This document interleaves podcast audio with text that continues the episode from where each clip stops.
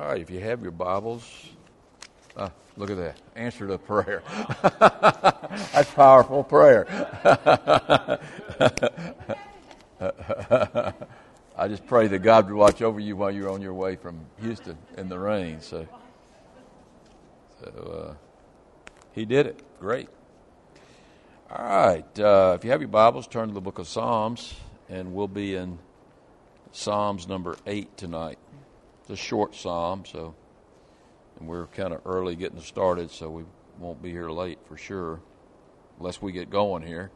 Uh, but anyway, uh, we're in Psalm number eight, and when you look at the Psalms, it, it's, it's you know, I used to, when I read the Psalms, just kind of run over these little introductions, but a lot of times in the little introduction to the Psalm, you get a clue about what's going on during that time that the psalm was written, and and there's no this is not an exception here.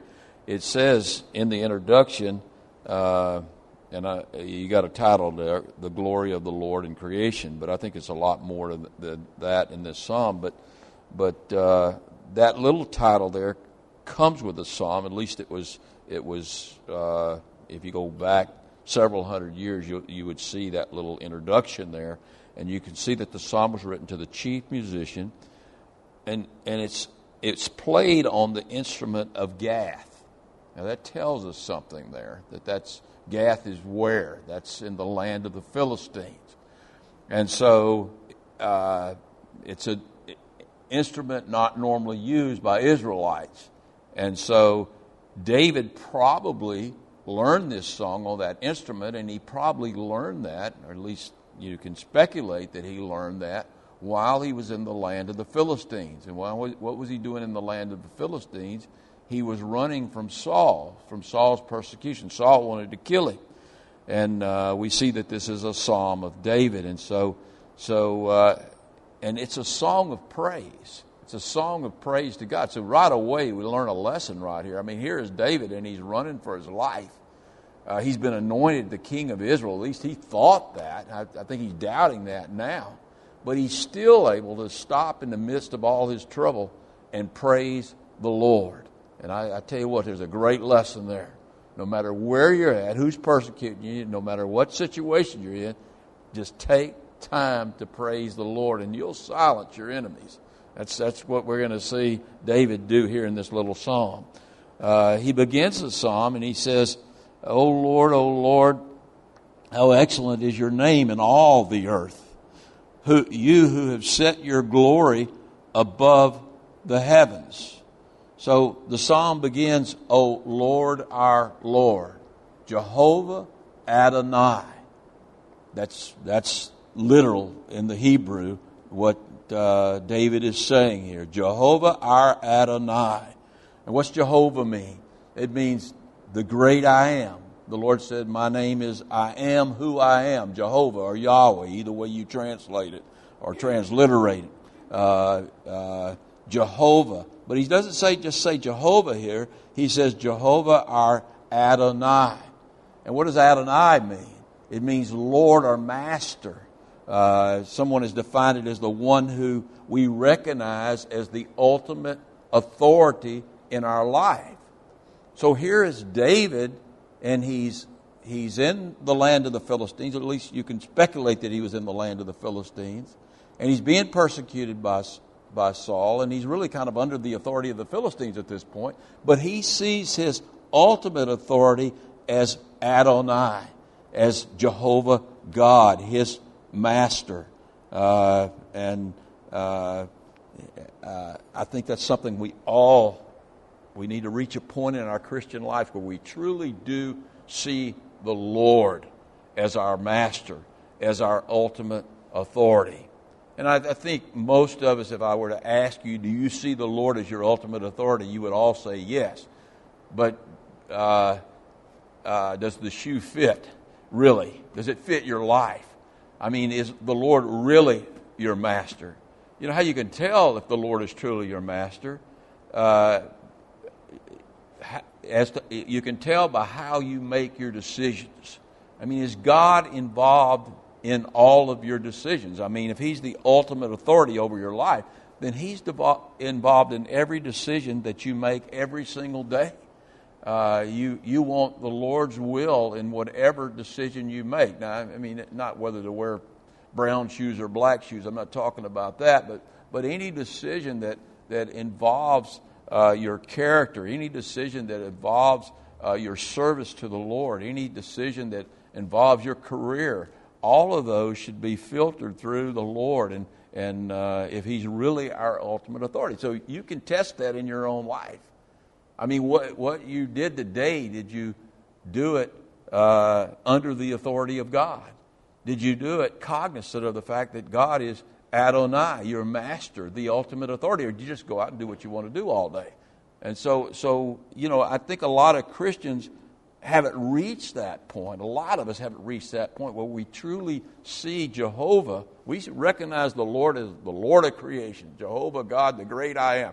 But practically, have we reached that place where we really see him as the ultimate authority in our life? And if and if we have, then it kind of changes uh, the way, it definitely changes the way we do things.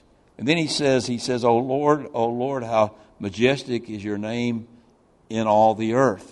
Uh, uh, how excellent is your name in all the earth. You who have set your glory above the heavens." Now, his name is above all the earth. His name is above all names. But really, this, what David is saying here is prophetic, because most of the people on this earth don't recognize the name of the Lord as a majestic name. If anything, the name of the Lord is uh, drugged through the mud. Uh, he's blasphemed uh, by most people in this world. And so uh, uh, very few people honor the name of the Lord. But there's coming a day. There's coming a day where where uh, his name will be excellent in all the earth, because every knee is going to bow and every tongue is going to confess that Jesus Christ is Lord, and that his name is the name above all names. But uh, as believers, we know that now. Here was David. He was in the land of, maybe in the land of the Philistines, and uh, about as far away from the from the people of God as you could get. And uh, uh, yet he recognized the fact that the name of the Lord one day will be great. It will be great in all the earth. So uh, then he says, uh, you have set your glory above the heavens. That's the physical reality. Even though the name of the Lord is blasphemed throughout the earth, even though in the land of the Philistines it, it was they, it was full of uh, idols and, and uh, nobody honored the name of the Lord in the land of the Philistines, the Lord has set his glory above the earth. And how much glory does he have? Well, his glory fills all of his creation. Not only does it fill the heaven, it fills all of creation. You remember when Isaiah had his vision of the Lord seated high upon his throne, he saw that the Lord's glory filled the whole earth. Uh, but uh, that uh, the Philistines didn't see that. David didn't see that. But by faith, he realized that the Lord was omnipresent, that his glory was everywhere. He had set his glory above the heavens, and it filled the whole earth. And then uh, uh, he says, he says in verse number two, he says, "Out of the mouth of babes and nursing infants you have ordained strength, because of your enemies, that you may silence the enemy and the avenger." Now, you want to tie this to what he said earlier. I mean, "Oh Lord, oh Lord, how majestic is your name in all the earth." Remember that song by uh, Sandy Patty uh, years ago? "Oh Lord, we praise your name. Oh Lord, we magnify your name. Prince of Peace, mighty God. Oh Lord God Almighty." How do we do that? We do that by the Spirit of God. This world doesn't do that, because this world doesn't have the Spirit of God. But even in a baby who has the Spirit of God, they will magnify the name of the Lord. And that's why he says in verse number two, "Out of the mouth of babes and nursing infants you have ordained strength." And again, this is a prophetic word here. Uh, this is going to happen later on. Uh, when you think of a child, you think of that simple faith that a child has. But uh, in Jesus' day, those children actually spoke by the Spirit of God and praised uh, God by the Spirit of God, and that was a supernatural miracle. And so that's what he's speaking of here prophetically in verse number two. He says, out of the mouth of babes and nursing infants, you have ordained strength because of your enemies. I mean, these children have spoken to silence your enemies, at least for a moment. Because of your enemies, that you may silence the enemy. Who's the enemy? He's Satan, who uh, has his uh, uh, clan and and the avenger. You remember the story over in Matthew chapter twenty-one, uh, when on Palm Sunday, after uh, Jesus had made his triumphal triumphal entry into Jerusalem, uh, he went into the temple. And when he went into the temple, the children and the babes continued to praise him. And uh, uh, they were crying out, Hosanna, the son of son of David. And the Pharisees, they were furious. And so they said to them, have you... And so they they said to him, hey, you got to stop this. And he said, have, have you not read in the Psalms that out of the mouth of babes and nursing infants, you have ordained strength. You have perfect, perfected praise through these infants. And uh, uh, here were the here was the devil with his uh, the the Pharisees, who were like his puppets. And uh, how could they question this miracle that these babes and infants were praising God? And so they were silenced uh, because of this supernatural Uh, miracle of God. Now, there's a lesson there. When we stand for the Lord, when we stand by the Spirit, no matter uh, what situation we're in, when we stand strong in the Spirit of God in this lost world and we lift up the Lord in praise, we're going to silence our enemies. Uh, when we magnify the Lord in His truth, uh, He has a way of silencing the devil uh, and our enemies. Because demonic power, the demonic powers of this earth, cannot stand uh, against the power of the Lord, against the power of His name. And when we name the name of Jesus, there is power in praise. When we do that by the Spirit of God. If we're walking in the Spirit, we're going to do that by the Spirit of God. We're going to praise God by the Spirit of God. And, and when we're praising God by the Spirit of God, people recognize that as a miracle. When we're in a difficult situation and we're still able to praise the Lord. Now, I'm not very good at that. I don't know about you. The only time I can do that is when I am walking in the Spirit. But in the Spirit, I'm going to tell you what, whenever you're in the Spirit, you're going to praise the Lord. I mean, you can't help but praise the Lord when you're in the Spirit. And when you're in the Spirit and you're praising the Lord in a very difficult situation, it silences your enemies. Because, I mean, look at him. I mean, I mean, how can he do that? How can she do that? Uh, when when when the whole world seems to be against him or against her, how can they praise the Lord? There's, it's got to be something real in their life, uh, and it is real. It's the Spirit of God, and and so there's power. There's power in praise. Now look at verse number three. It says, and it seems like David kind of, you know, totally shifts gears here, but remember. Uh, He's he's he's praising the Lord in a really difficult situation, and and he's got a compass that, that directs him to the Lord. And what's that compass? I'm going to show you right here in, in verse number three. When when I consider your heavens, I mean, if you ever get down in life and you and you think, you know, where's the Lord? All you got to do is get away from the city, maybe get out in the country and look up at the stars. Get out where there aren't any lights and just remind yourself of just how great God is. And that's what David's doing right here. He says, when I consider your heavens, the work of your fingers, the moon and the stars, which you have ordained, I mean, David, here's David, and he's a long ways from home, but he's got a compass. He's got a compass that shows him the way back to the Lord. And that compass is the moon and the stars and the sun. I mean, I mean, creation speaks of the fact that there is a God. I mean, we're humans and we're we're made of dust, and we need to see God sometimes. And the best way for us to see God uh, is in the one of the best ways. It's not the best way, but one of the best ways to see God is in the creation.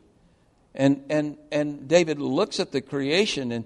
And he and he's thinking about the Lord, and he's pondering the Lord, and he's pondering how great the Lord had to be to create all of those stars. I mean, here he is. He's, he's in the land of the Philistines, and he goes out on a night, dark night, and he looks up in the sky, and he sees all of these stars, and, and he ponders the fact of just how great the Lord is. And, and he asks a question in verse number four. He says, what is man?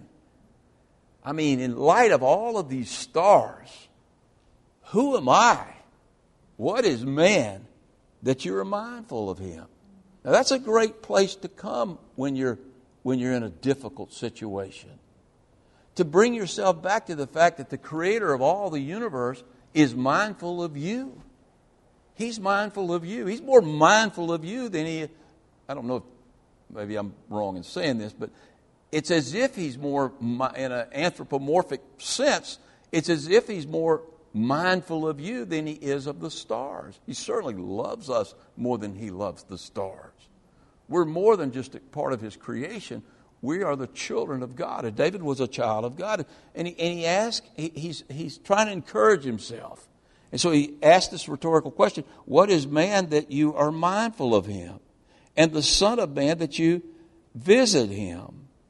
And, and, and uh, all he has got to do To, to be at all of the fact that God loves him is to look up at the stars and, and the magnificent creation that God has created. And, and uh, hey, he's he's overwhelmed. I mean, you you think about the sun. I mean, the sun is uh, uh, one hundred ten times bigger than the earth. Uh, it's eight hundred sixty miles in diameter. That's one of the stars closest to us, or is the star closest to us. But there are stars out there that are one hundred times bigger than the sun. Uh, in the Milky Way galaxy alone, there are over three hundred billion stars as big as the sun or bigger than the sun.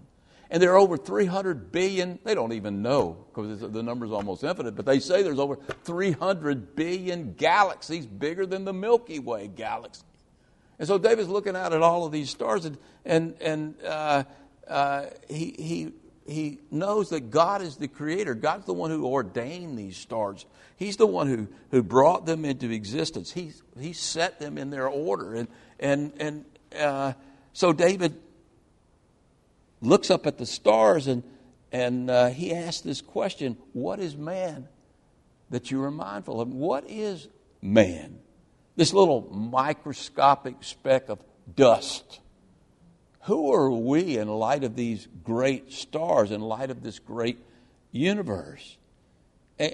Who are we that you're mindful of us uh, in this infinitely mass creation? And, and yet the Lord visits the earth. The Lord focuses his attention on us, on mankind. I mean, have you ever pondered that question? I mean, why would God send his only begotten son to this earth? With all these other planets and stars out there, why would he send his only begotten son to this earth? And let me tell you why. The answer is the in, in the answer of that uh, to that question, what is man? What is man? Well, remember when we were in Genesis, Genesis chapter one, verse twenty-seven, we're told that God created man in his own image. That's who man is. Men and women are created in the image of God. Why did he do that? Why did he create us in his own image? Well, John tells us over in the uh, first chapter of his gospel, so, so that as many as believed in him uh, shall have the power to become sons and daughters of God. That's why he's mindful of us. That's why he's more mindful of the earth than he is than he is uh, any of these other planets. That's why he came to this earth, because the earth is the place where his children are birthed. The earth is the place where, where we are educated, where we're trained, where we're matured into the children of God. You could call this earth you. I mean, this is our this is our university. This is where, where God is preparing us for, for heaven, preparing us for a new heaven and a new earth. And so earth is very important uh, to the Lord. And uh, uh, it's always been important to the Lord. All of history, all of history, all of creation points to that cross. All of all of the Bible points to that cross, points to God redeeming us uh, so that uh, uh, we can be the children of God.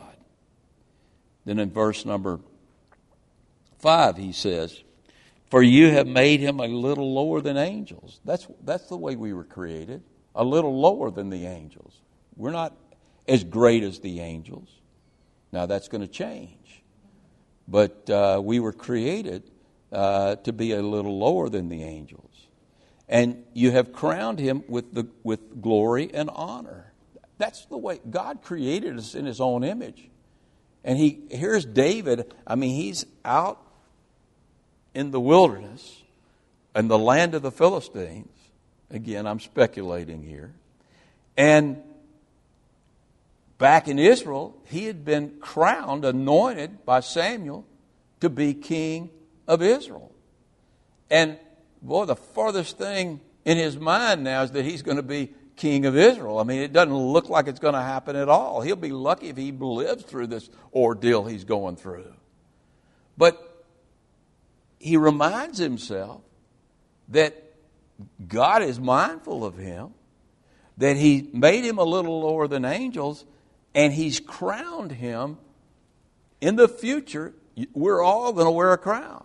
He's crowned him with glory and honor. David is still an important person, even though he's he's like a worm at this point as far as uh, the description of his life in the situation he's in. And verse number six, it says, "You have made him to have dominion over the works of your hands. You have put all things under his feet, all the sheep and the oxen, even the beasts of the field, the birds of the air, and the fish of the sea that pass through the paths of the seas." So, so uh, David, David, David, and all of us have a great place in creation. We're made a little lower than the angels, but we're above the animals. But that state is only temporary, because when we're glorified, when Christ returns and we're given those glorified bodies in heaven, then not only will we be above the animals, we will be above the angels too. When the author of Hebrews quotes from this passage right here in chapter one of his book, he adds this to the end of this quotation. He quotes it as we read it here in Psalms chapter eight, and then uh, in verse number eight, at the end of at the end of this quotation, he says, "For in Jesus, for in that Jesus put all things in subjection under him, he left nothing that is not under him. But now we do not yet see all things put under him," and that's true for us too.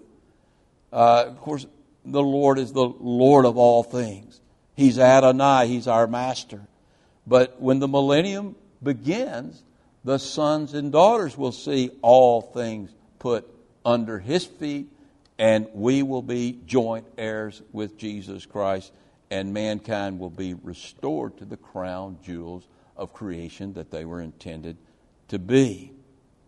That's why Paul reminds the church in First Corinthians chapter six, verses two and three.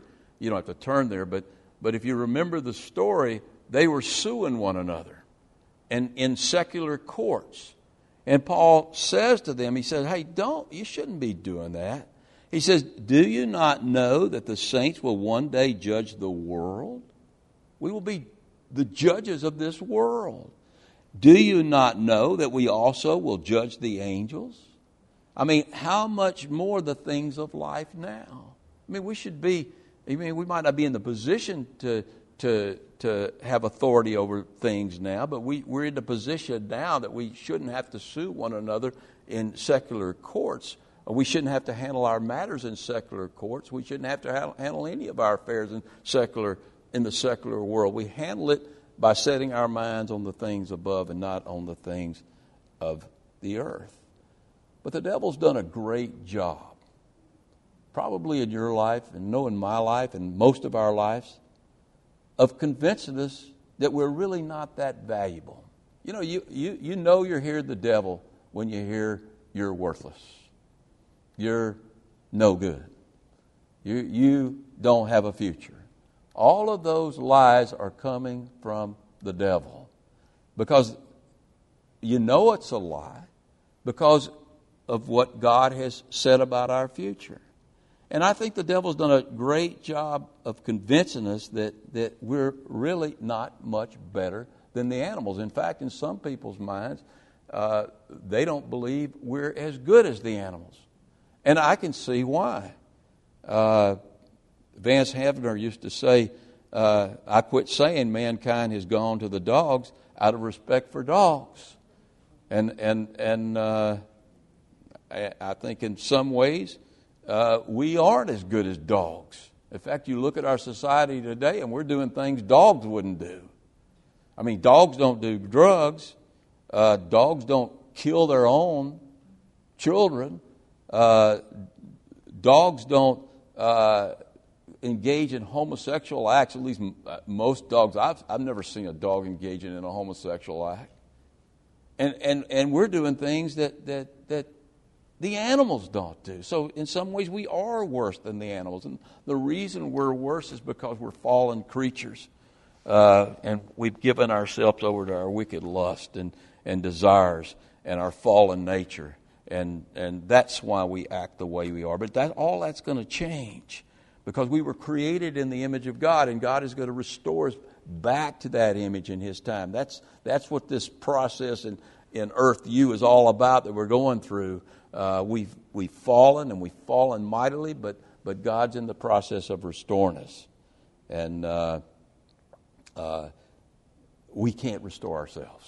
We all know that. In fact, if, if, if God hadn't intervened, we would have all stayed in our fallen state until we were dead or destroyed or in hell. But God did intervene. Uh, it, through mankind because He is mindful of man. He is mindful of those He uh, predestined before the foundation of the world to be sons and daughters of God. And it was by Him alone, by His action, uh, by His grace, that we're able to regain the place in the creation that God originally intended us for. Paul describes God's plan for our restoration over in Romans chapter five. Flip with me there for a minute. In Romans chapter five, so we finish up here.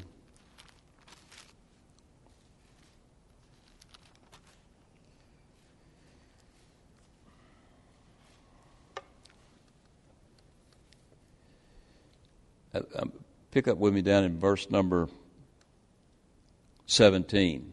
He says, for by one man's offense, and he's speaking of Adam there, Adam's sin, death reigned through the one.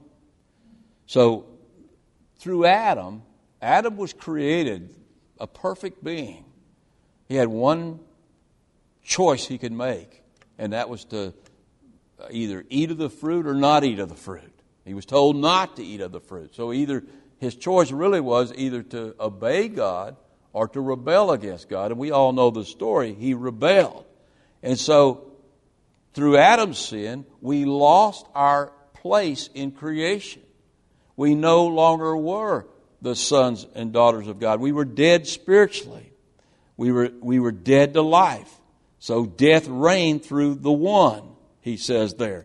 For by the one man's offense, death reigned through the one, through all of us. But much more those who received the abundance of grace And the gift of righteousness will reign in life through the one, through Jesus Christ. And so it's God alone who restores us. It's His action. It's His grace that we can reign in life through the one and have the have the uh, be and be restored to our proper place in the creation. See, Jesus, through His death, He made Him who knew no sin to be sin for us, that we might be restored to where we have the righteousness of God. And what's our part? We believe.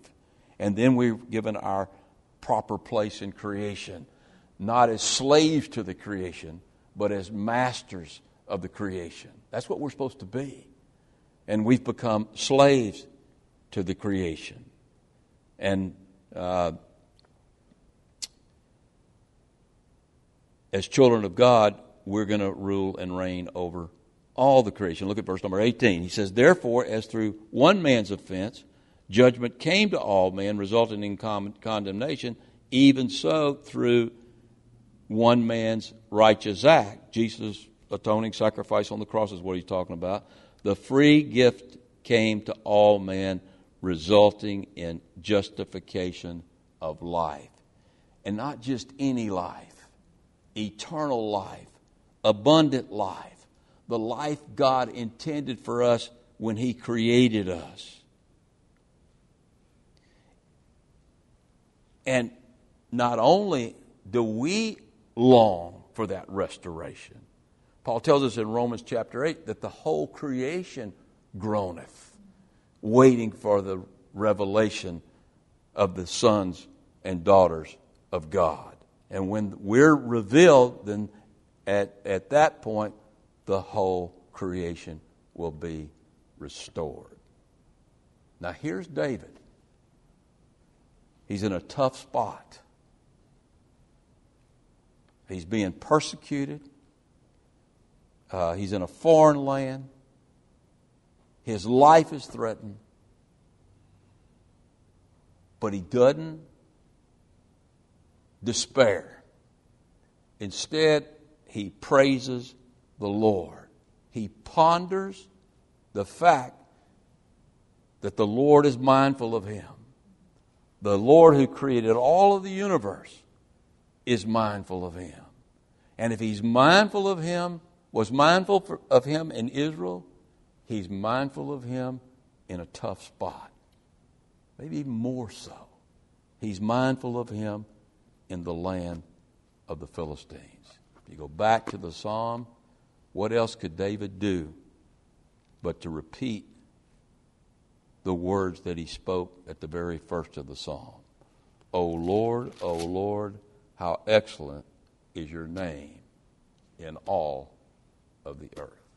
Now, when you can get there, where no matter what situation you're going through, you can reflect and ponder just how much the Lord loves you. Give it a lot of thought. Go out and look at the stars. Go out and look at creation. Look at your children. Look at all the good things God's done in your life. Look at your future. And you'll say, oh, Lord, oh, Lord, how majestic is your name in all of the earth. Let's go to the Lord in prayer. Father, we just thank you for your glory. Your glory that, that that created this entire universe. Your glory that fills this entire universe. Your glory that fills us, Lord, if we'll just let you. Your glory that changes us. Your glory that protects us.